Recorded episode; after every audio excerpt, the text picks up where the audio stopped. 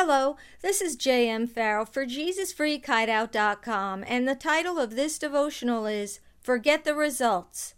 Luke 5 5 says, But Simon answered and said to him, Master, we have toiled all night and caught nothing. Nevertheless, at your word I will let down the net. The Lord has used this verse many times to encourage my heart when I've been faced with disappointing results from my hard work. I can really relate to poor Peter here when after fishing all night and catching nothing, the Lord asks him to let down his net one more time. It's as if Peter is saying, Lord, I've worked hard and long, but I have nothing to show for it. The only thing that motivates Peter to drop that net again is the Lord's command.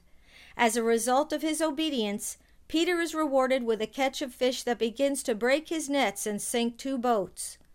The disciple could have let his weariness and discouragement rob him of a miracle, but fortunately he put his feelings aside and obeyed the Lord. I think it's sad how our society has become so result oriented. Too often we're initially excited about a new assignment that the Lord gives us, but as soon as we realize we aren't getting the results we expected, we quit and give up. And it is tempting to give up when we're not getting the results we want. I experienced this for myself years ago when my son started a Bible club in his public high school. After the initial excitement began to wear off, my son and I were tempted to throw in the towel. We were working long and hard, and instead of the club growing in number, it was diminishing. It seemed like resistance was coming against us from all directions, including from some of the school authorities, teachers, and students.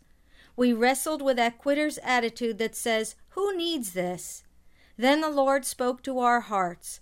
He told us not to worry about the results or the numbers. He told us to just be there for the kids that showed up, even if it was just a handful. And He told us to pray. If only two people came, they could pray and expect Jesus to be in their midst, just like He promised. We made the decision that we were in it for the long haul.